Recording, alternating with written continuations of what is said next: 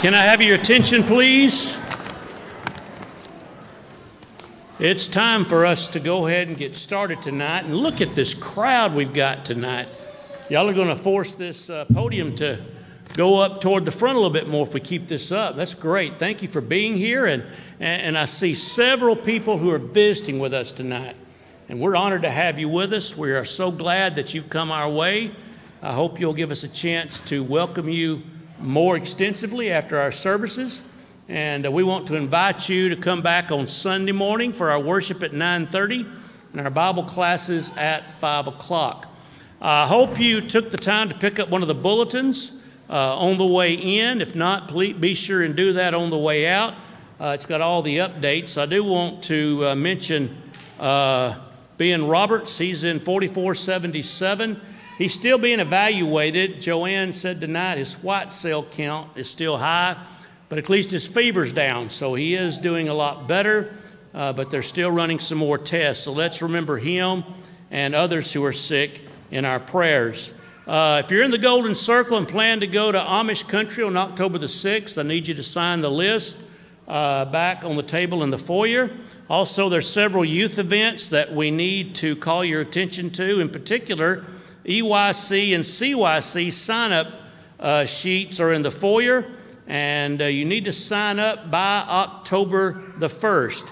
Also, we need to emphasize Operation Christmas Joy. This is for Panama Missions, and uh, we're asking people to bring stuffed toys and school supplies.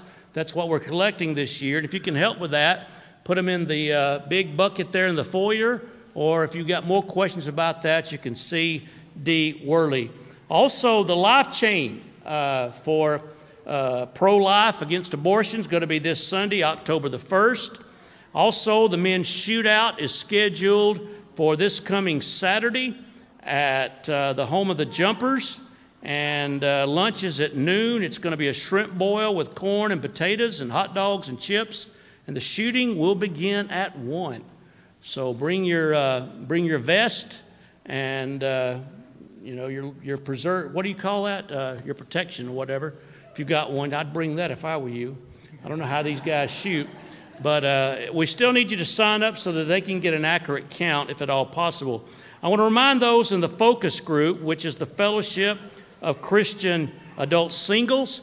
Uh, you're going to have a get together this coming Saturday night uh, at 6 o'clock, a game night in the annex. So uh, please remember that.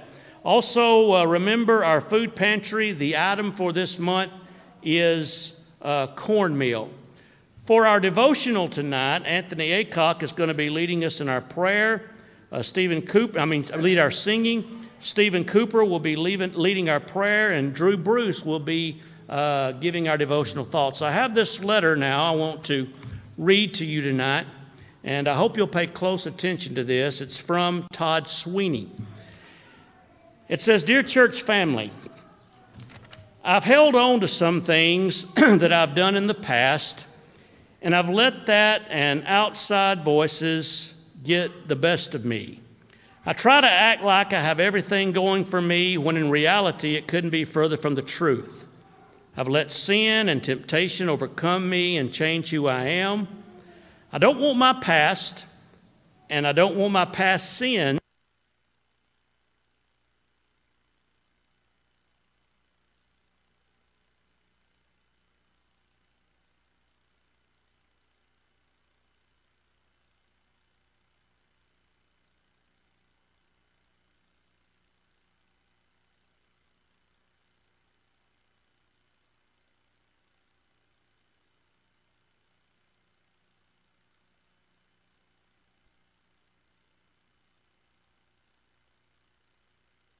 This is from Levi Sweeney. I apologize.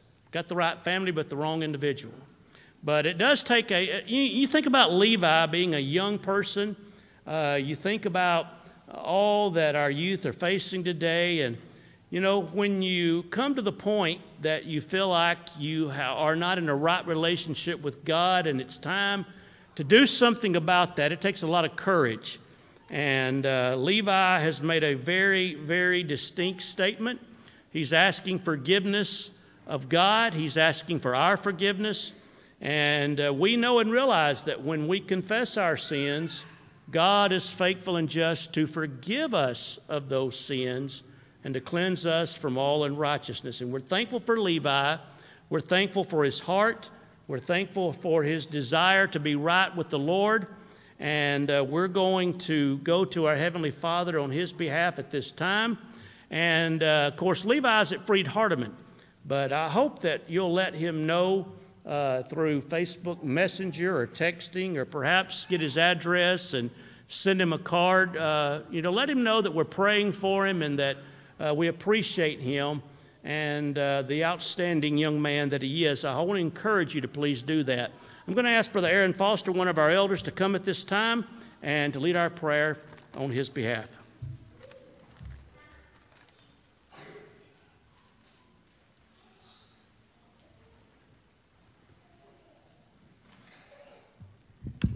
Bow with me, please.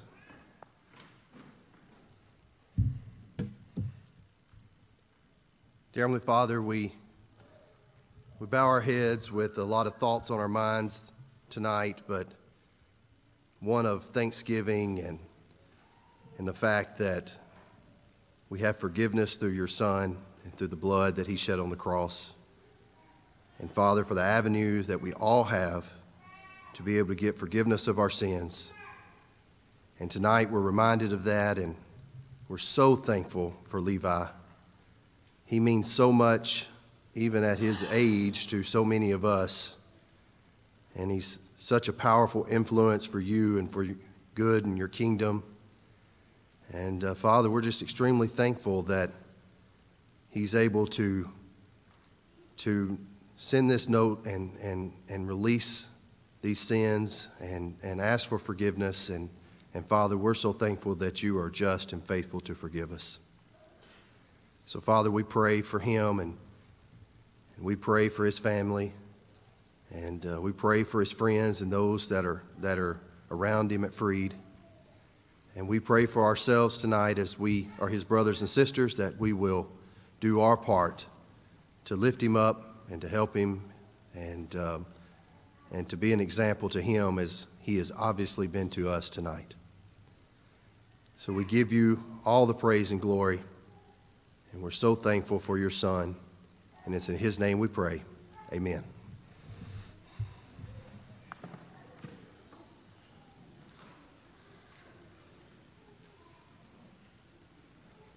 number 552. 552 the Song of Invitation.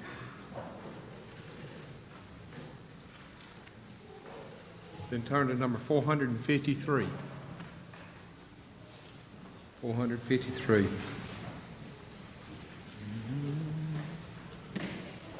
You Ready? Let's sing.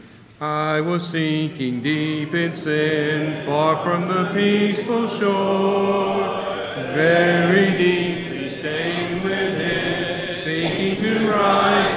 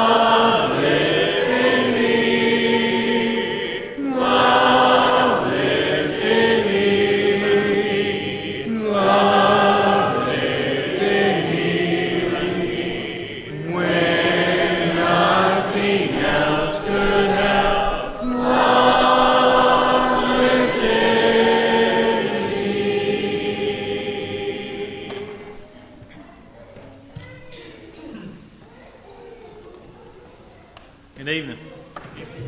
If you uh, want to turn to your Bibles, we'll be in Mark chapter 2 tonight. Mark chapter 2, we're going to read the uh, verses 1 through 12. I want to follow up with what Brother Doug said and uh, welcome you all here tonight, visitors uh, and members. I'm so glad you're here tonight on Wednesday night. There's a lot more things we could be doing. Um, I'm going to read from the uh, NIV if you want to follow along. A few days later, when Jesus again entered Capernaum, the people heard that he had come, come home. They gathered in such large, numbers that there was no room left, not even outside of the door, and he preached the word to them. Some men came, bringing him a paralyzed man, carried by four of them. Since they could not get him to Jesus because of the crowd, they made an opening in the roof above Jesus by digging through it, and then lowered the mat, the mat the man was laying on. When Jesus saw their faith, he said to the paralyzed man, Son, your, your sins are forgiven. Now, some, some teachers of the law were sitting there, thinking to themselves, Why does this fellow talk like that? He's blaspheming. Who can for, forgive sins but God alone? Immediately, Jesus knew in his spirit that this was what they were thinking in their heart. And he said to them, Why are you thinking these things? Which is easier, to say to this paralyzed man, Your, sin is, your sins are forgiven? Or to say, Get up, take your mat, and walk. But I want you to know that the Son of Man has authority on earth to forgive sins. So he said to them, to the man, I tell you, get up, take your mat, and go home. He took he got up, took his mat, and walked out in full view of them of them all. This amazed everyone, and they praised God, saying, We have never seen anything like this. I did uh, this same Devo a couple months back when we did a youth a youth uh, meeting or whatever, hang out at the Parsons house. And I just keep coming back to it because I think it's something that we all can, can deal with. Um, this story, we know it from, a, from when we were kids. I remember growing up down at Hillcrest and Ball, and we, made, we had Lincoln logs, and we made a house, and we lowered, lowered a, a piece of uh, construction paper down into the house like it was a mat. And I mean, you know, you hear the story, hear the story your whole life, but as a child, you hear it and you say, it's because these, four, these five people love Jesus, and you should love Jesus like these five people love Jesus, right? And then the older we get, we, we know the context, and we know that Jesus has been, in the whole first chapter of Mark, he's been, well, the last part of the first chapter of Mark, he's been uh, forgiving sins and healing people just so he can show that he has authority and that he is the Son of God. But my, my mind's simple, and I go, always go back to the first part always go back to the paralyzed man and their faith, their, their love for the Lord.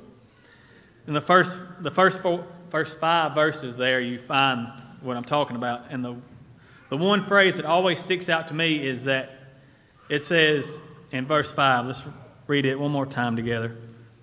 It says, When Jesus saw their faith, he said to the paralyzed man, Son, your sins are forgiven he saw their faith, not the paralyzed man's faith, not the four men's faith. He saw their faith, the five. So, my one question for you tonight in this short Devo is who's in your circle? Who is the four people with you that has that's going to keep your faith high enough where you can, your sins can be forgiven one day? I know that personally, growing up, it, I did not have a, the greatest circle growing up, and I and I, I will admit that to the day I die. But now, to the older I get and the more mature I get in my faith, that my, my, my circle seems to have the same faith I have. So that's my one question for us tonight as we stand and sing Who is in your circle? Have thine own way, Lord. Have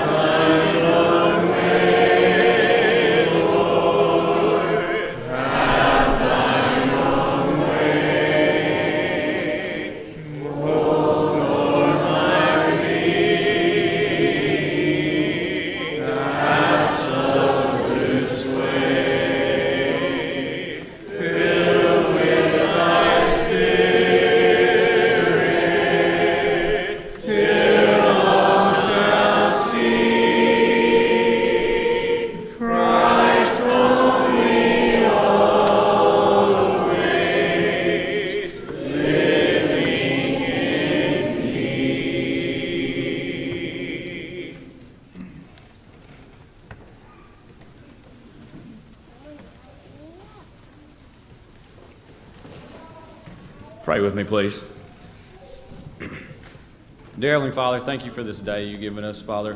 We humbly approach you and we, we pray that our prayer, our service, our works are, are acceptable in your sight, Father. We want to thank you tonight for letting us come together and worship this midweek uh, Bible study to help us get through the rest of the week, Father.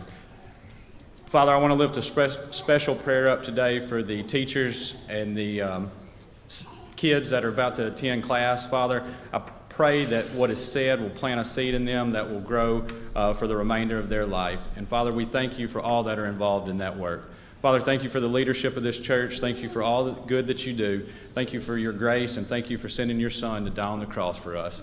Father, you know our hearts, and we know your strength. Thank you for all that you do. In Christ's name we pray. Amen. While the teachers leave the class, we'll sing the first line of number 589, Leaning on Everlasting Arms. What a fellowship, All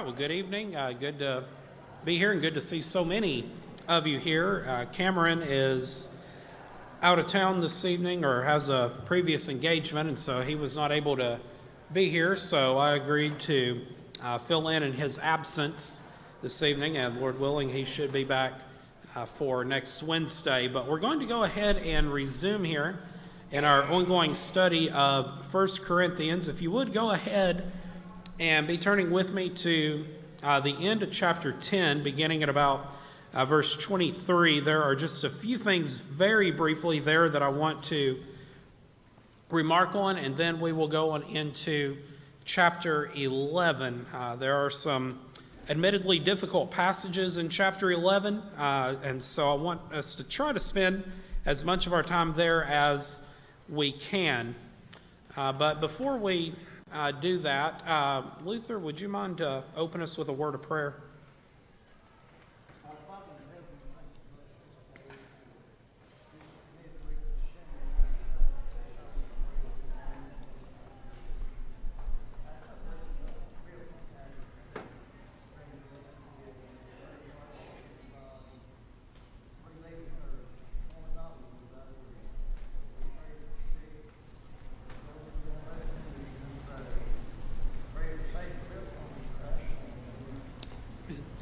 Thank you. So, uh, chapter 10, last week when Cameron uh, began it, he left off at about uh, verse 22. And so, when we begin at verse 23, uh, going through the rest of that text, he revisits a little bit of what we see in chapter 8, and then you can also parallel with that Romans chapter 14 as well. And so, notice he says, All things are lawful for me but not all things are helpful. All things are lawful for me, but not all things edify. Let no one seek his own, but each one the other's well being. And then we see the context of that in 25. Uh, eat whatever is sold in the meat market, asking no questions for conscience sake. And then he quotes there uh, Psalm 24 and verse 1 The earth is the Lord's and all its fullness. So, what Paul is arguing here, and what he's affirming, is that this meat is neither inherently good nor inherently evil. But what he is driving at is the purpose of its consumption. Are we use, are, were they using it, uh, one, to meet their own physical needs, or were they going to use it in some way that could be associated uh, with the pagan worship? And that's the uh, issue at hand here. And then he quotes Psalm 24 1 again, uh, there in 28 as well. And so when we come uh, to the end of that, the basic gist of it is that we should look out for one another rather than our own interest. And I know that can be perhaps a little difficult uh, for us sometimes. Sometimes we want what we want, uh, but we do at certain times need to consider others, even though the thing that we might want to do is not in and of itself sinful, but it could be perceived to be in that way uh, to someone else. And then we have here that statement imitate me just as I also imitate Christ. Now, you'll see that probably in your Bible, you'll see that as verse 1 of chapter 11. Uh, but I'm, I'm of the mind that that should probably be in chapter 10. That's the context of that. And so, really, verse 2 should be verse 1. Uh, that, that is my judgment, but nonetheless, that is how it is arranged. So, beginning here in chapter 11, he's going to begin talking about conduct in worship. And that is going to continue on through chapter 14. He's already addressed a lot of the uh, various issues that were plaguing the Corinthian church, the uh, division and the factions over following various preachers. In chapter 1, he addressed their carnality, he addressed the fornication that was in the church. Uh, chapter 5, he has answered the questions about marriage. Chapter 7, and so now he is going to go on in and begin uh, here talking about conduct in worship. Uh, now, again, admittedly, these are some difficult passages. I by no means have all the answers, and I'm not going to stand before you and pretend that I do, because I don't. But I am going to share with you some uh, things that I found in my study that uh, may help explain this a little bit better.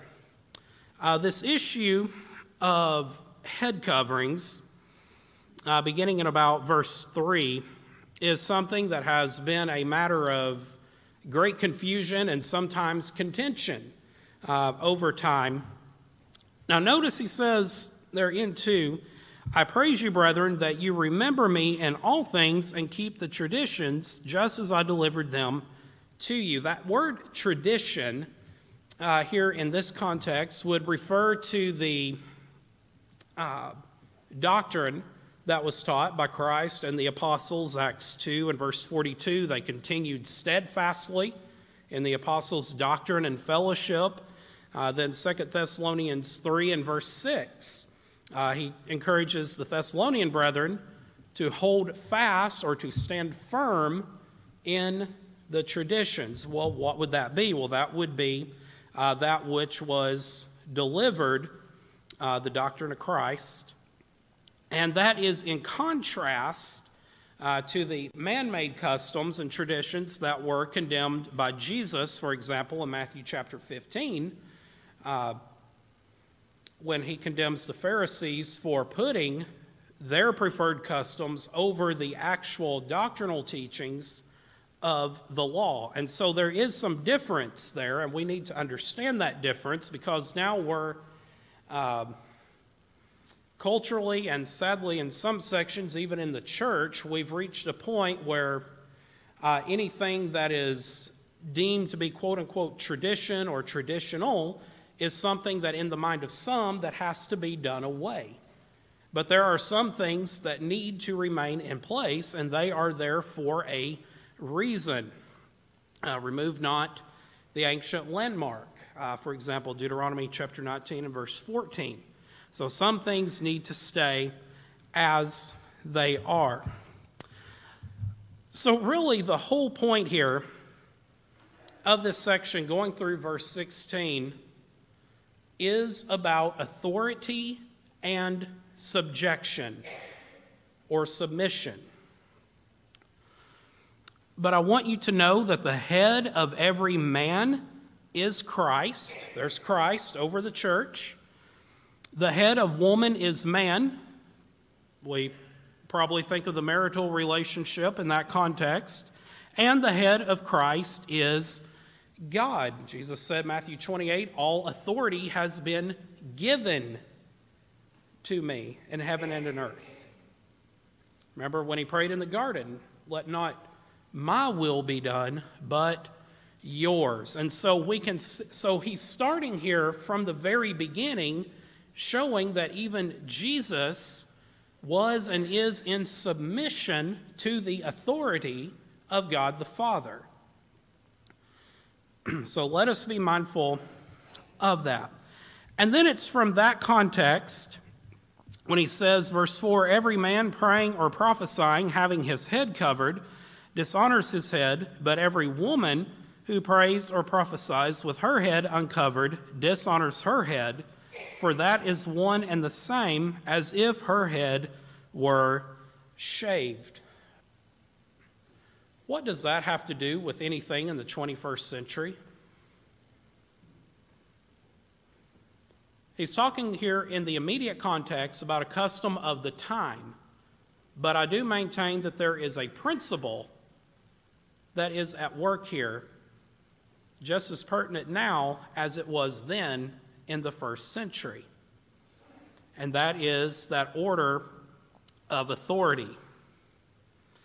And specifically, gender roles. That's something that we don't really like to talk about in our culture, and sadly, even some in the church are straying from what God has revealed concerning that. And so, when he talks about this here, I want to be very clear about something. He is not permitting here something that he prohibits elsewhere, chapter 14 and verse 34, 1 Timothy chapter 2,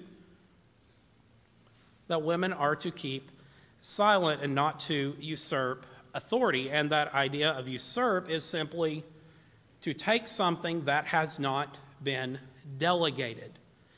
And so that is what he is speaking of here. And then the cultural uh, the cultural custom here is Cameron already uh, talked about this a little bit in one of the previous lessons, so I won't spend a lot of time on it, but uh, you'll recall some of the culture of Corinth at this time, a very sinful, very wicked city, very uh, pagan oriented, and then you had the idol worship that was taking place, and then within that, you had the temple prostitutes? Well, those women historically would shave their heads almost to the point of completely removing their hair. So, why would Paul say that it is shameful for a man to pray or to prophesy with his head covered?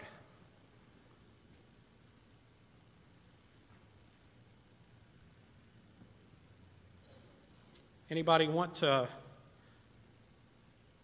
share a thought on that?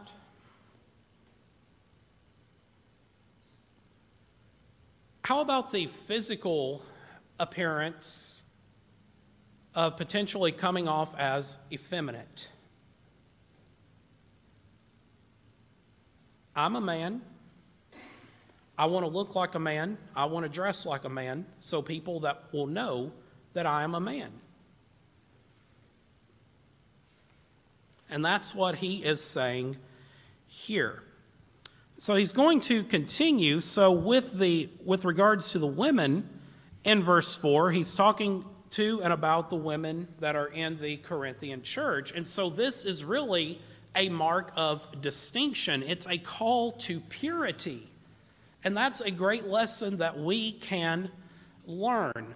Yeah, I know there are some that have brought forth some very strange teachings uh, concerning the things that Paul says here, but uh, he is really, it really comes down to purity and authority. Why? He did not want them to look like and act like the people that were around them in that city. He wanted them to be distinct and to be separate. He goes on, uh, verse 6 For if a woman is not covered, uh, that would be referring to the face, let her also be shorn. So, what he's saying is, if these ladies are not going to be in subjection in this one area, then they might as well go all the way.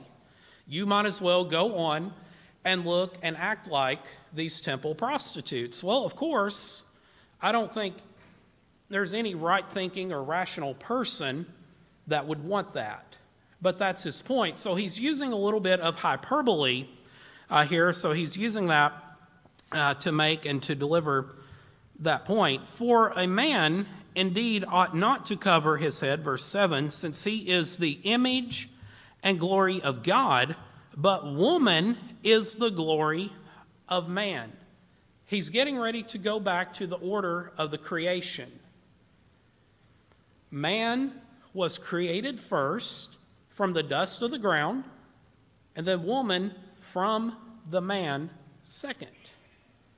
And of course, we can see that, uh, for example, in uh, when we go back to Genesis, uh, for example, Genesis chapter 2 and verse 7 and verses 18 through 22, uh, we can see that.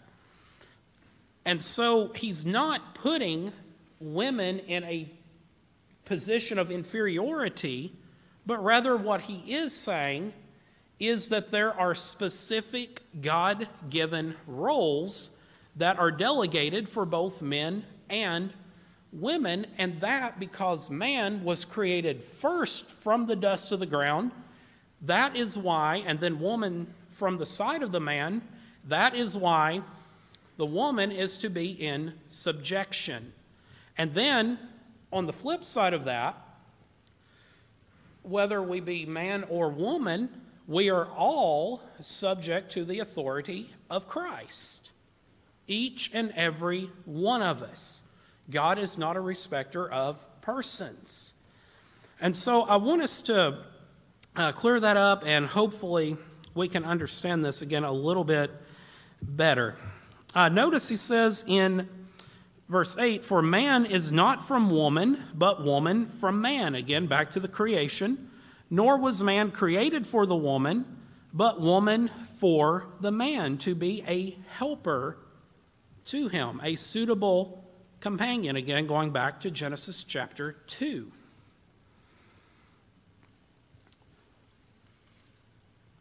For this reason, the woman ought to have a symbol of authority on her head because of the angels. That phrase, that statement, has been the subject of no small amount of debate and dispute.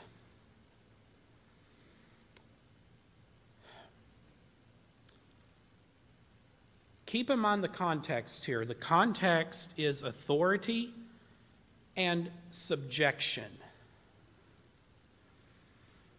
When you go, uh, let's look briefly at a couple of passages. Uh, 2 Peter chapter 2 and verse 4, if someone would like to read that for us. 2 Peter chapter 2 and verse 4.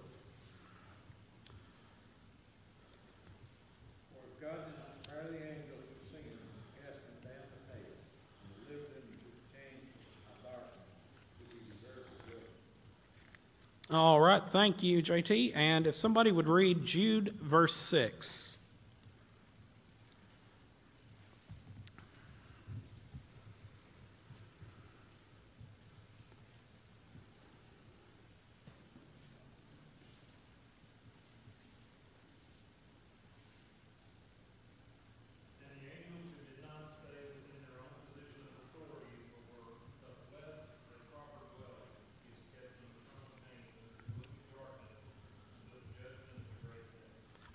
Right, thank you. And of course, we don't know exactly what the information that Peter and Jude give us. We don't know exactly what that would have looked like, but what we can conclude from that is that at some point in heaven, there were rebellious angels and they were cast out. So, tying that back into the statement here in 1 Corinthians uh, 11 and verse 10,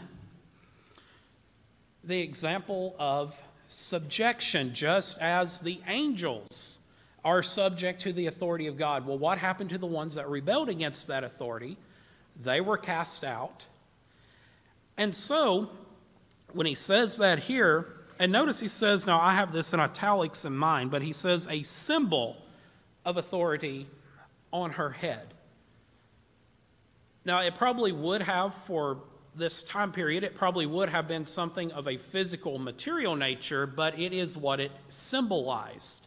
And what it symbolized was purity and subjection subjection to God, to Christ, and to her husband. In contrast to the temple prostitutes who lived only for themselves, satisfying the lust of the flesh. Uh, so that's, I know there are other ideas concerning that, uh, but when I ran across that, it certainly made a lot more sense to me than some of the other explanations that I have heard uh, concerning that. And then he goes on, verse 11 Nevertheless, uh, neither is man independent of woman, and woman independent of man in the Lord. For as woman came from man, even so man also comes through woman, but all things are from God.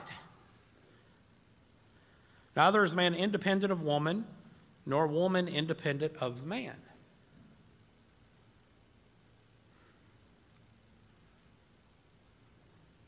Who is man born of? Physically speaking, we were all born of our mothers. They carried us in their wombs and they gave birth to us. So, what Paul is saying here, and again, he's going back to creation, is that despite this, I shouldn't say despite, but considering this order of authority, there's still, I don't know if equality is the right word to use in this context or not, but the idea is, is that for this reason, men and women are dependent on one another. And despite what some will try, try to tell us, it takes a man and a woman to have a child and to continue human existence. And so, that I believe is some of what he is arguing for here as well. Uh, so, as we as we conclude this section, he says, Judge among yourselves, verse 13. Is it proper for a woman to pray to God with her head uncovered? Well, that's a rhetorical question. He's already answered that at the beginning of the section. It's no. Does not even nature itself teach you that if a man has long hair, it is a dishonor to him?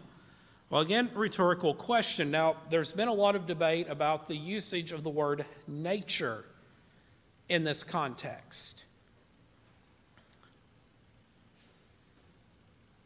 And again, I think back to the biological and physical differences between men and women. In Paul's time, and even in some somewhat more recent times, even in our own culture, the hair was sometimes used as a symbol of rebellion rather than subjection and submission.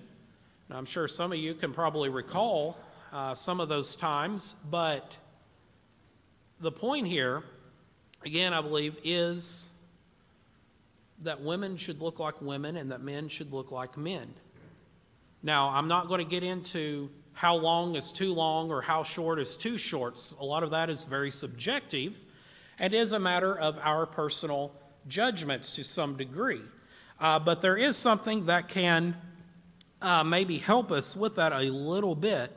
Uh, when we come to verse 15, but if a woman has long hair, it is a glory to her, for her hair is given to her for a covering.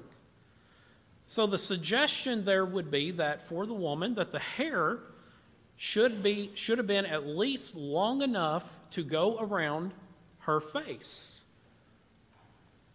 Now again, that was a first century custom. It's certainly it's not uh, something that I don't believe any of us have the right to bind or to impose today. Uh, but again, the great lesson there is authority and subjection. And again, this is regulation of the worship assembly. All right, uh, do we have anything on there on verses 2 through 16? Questions, comments?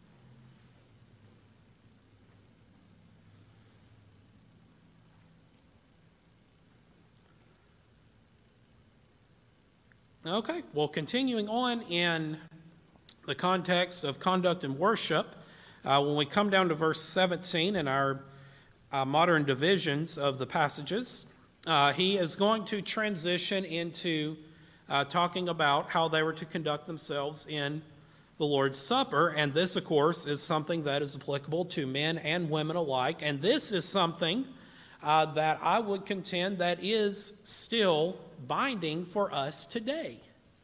Uh, so let's go on as we think about it. Now, in giving these instructions, I do not praise you, since you come together for the uh, not for the better, but for the worse. So he's going to address the division that was so rampant in the church, but here he's going to narrow the scope of that a little bit.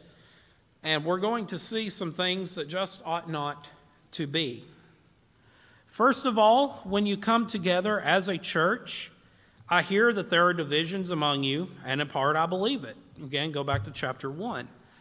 For there must also be factions among you, that those who are approved uh, may be recognized among you. So, not only was there division in the church regarding uh, the following of various preachers, but then we're going to see further division along what I would what we would probably call today socioeconomic lines, income status, wealth, those sorts of things. They were dividing into uh, these factions, and the worship was not acceptable. So he goes on, um, verse 20. Therefore, when you come together in one place, that would be wherever the church happened to be assembling, it is not to eat the Lord's Supper, for in eating, each one takes his own supper ahead of others, and one is hungry and another is drunk. Now, drunk in this context, it doesn't necessarily refer to the uh, consumption of alcoholic beverage, uh, but would probably be more in reference to uh, having your fill and being full. So, what they would do when they would come together at the time in which they were supposed to be worshiping, they would bring food. You know, sounds lot, you know, they had potlucks in the first century, it sounds like. But the problem with that was that instead of separating the activities, they would eat while they were to be worshiping, and then others would be left out. And it must have just been a very chaotic scene. I just, I can't imagine uh, what that would have looked like. So he goes on, uh, verse 22 What? Do you not have houses to eat and drink in? Or do you despise the church of God and shame those who have nothing? What shall I say to you? Shall I praise you in this? I do not praise you. He's asking a rhetorical question. And so, what he's telling them here uh, in verse 22 really is two things. One, because of the way they were acting, they were degrading the worship. Or another way to put that, they were profaning that which was to be holy. Secondly, um, you could just as easily argue, given that how they were acting, there really wasn't any point in them coming together in the first place. If we're not coming together to worship, then why are we here?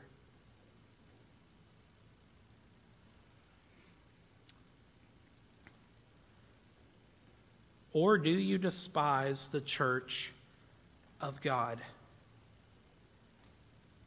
That's a very sobering statement and something that we should think about as well. You know, we might say with our words, I love the Lord, I love the church. We can say that, but what do our actions demonstrate?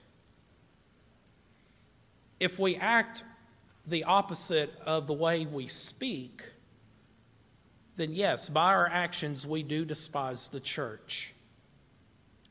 So, this is a call for examination as well. So, we have authority, subjection, and examination. If you want to make yourself a nice little outline for chapter 11. So, he's going to remind them Verse 23 For I received from the Lord that which I also delivered to you, that the Lord Jesus, on the same night in which he was betrayed, took bread. And of course, you can go back uh, Matthew 26, Mark 14, and Luke 22 uh, to read those accounts, and that is what Paul is referring to here. And when he had given thanks, he broke it and said, Take, eat, this is my body, which is broken for you. Do this in remembrance of me, a memorial service. What is the purpose of a memorial? To remember? Mm-hmm. It can be to remember either one, an event, or it can be to commemorate the actions of an individual. And again, we have memorials and monuments all over our country commemorating different people, different events. And those things should be taken seriously. We should not show more reverence to that than we do to our Lord and Savior. In the same manner, he also took the cup after supper, saying, This cup is the new covenant in my blood. This do as often as you drink it in remembrance of me. For as often as you eat this bread and drink this cup, you proclaim the Lord's death till he comes. They were called to remember it, and we are to as well. And again, this is something that is just as binding today as it was at the time Paul penned these words. All right, uh, do we have any questions or comments on any of this?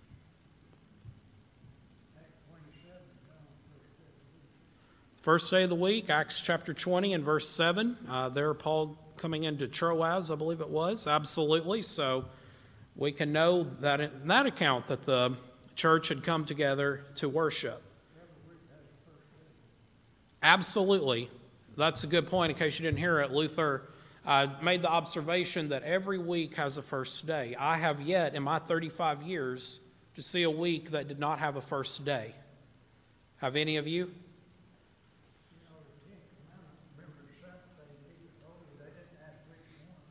They knew. Absolutely, because it was spelled out for them in the teachings and commandments of the law of Moses.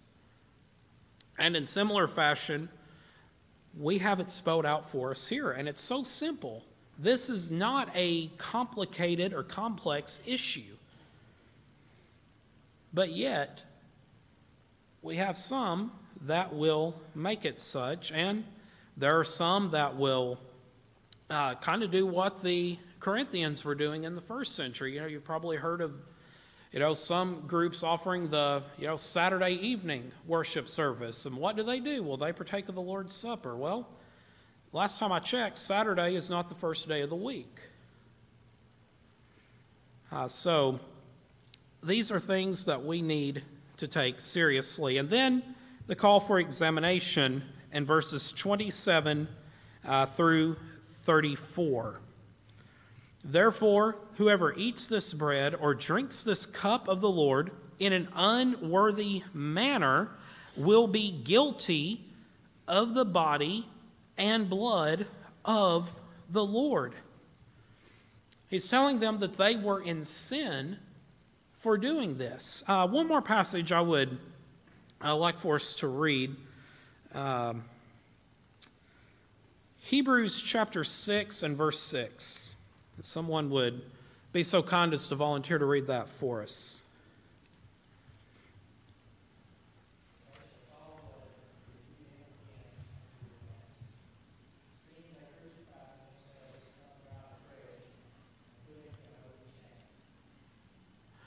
All right, thank you. And in this context, when you go back to verse 1, here, Hebrews chapter 6, the penman is speaking of one, the need for growth in the faith, and then he's showing the dangers of falling away and abandoning that faith. And that's what that's the context here of verse 6. If they fall away, to renew them again to repentance, since they crucify again for themselves the Son of God and put him to an open shame.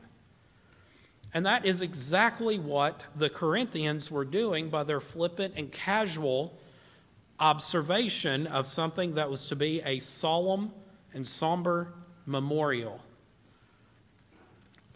And so I hope that we will uh, think about this each and every time that we come together on the first day of the week. Then we come to 28.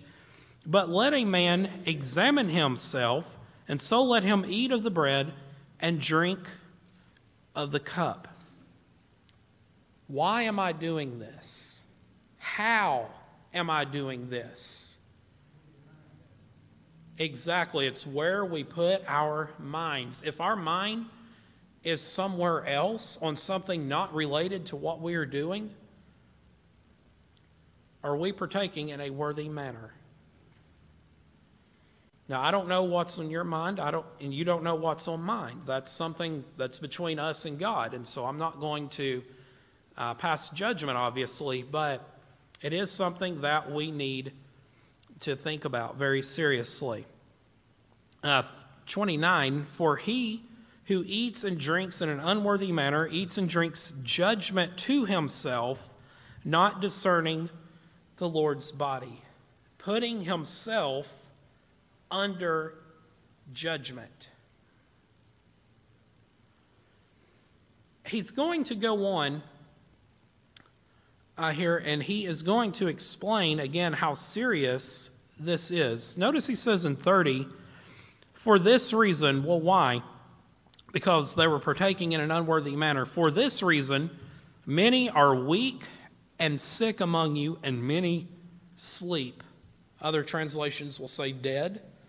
Now, he's talking about in the spiritual sense of the word. He's not talking about physical sickness, he's not talking about physical death. But spiritually, they were dead. A few more passages here I want us to read. Uh, Revelation chapter 2 verses 20 through 23. Revelation chapter 2, 20 through 23. Whoever would like to read that for us.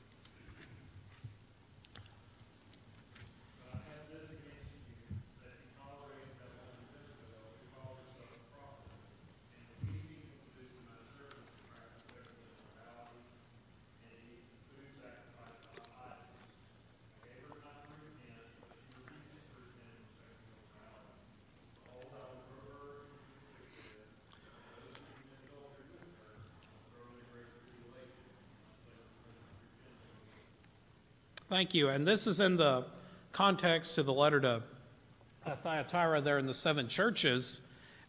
And when you notice when Jeremy was reading that, some of the issues they had sounded very similar to some of the problems that Corinth had. Well, he gives the remedy here repent or be lost. Uh, another thing that we need to consider, though, is that discipline, especially in the spiritual sense, is something that is done out of love.